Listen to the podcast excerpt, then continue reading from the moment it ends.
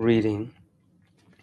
And Saul yet breathing out threatenings and slaughter against disciples.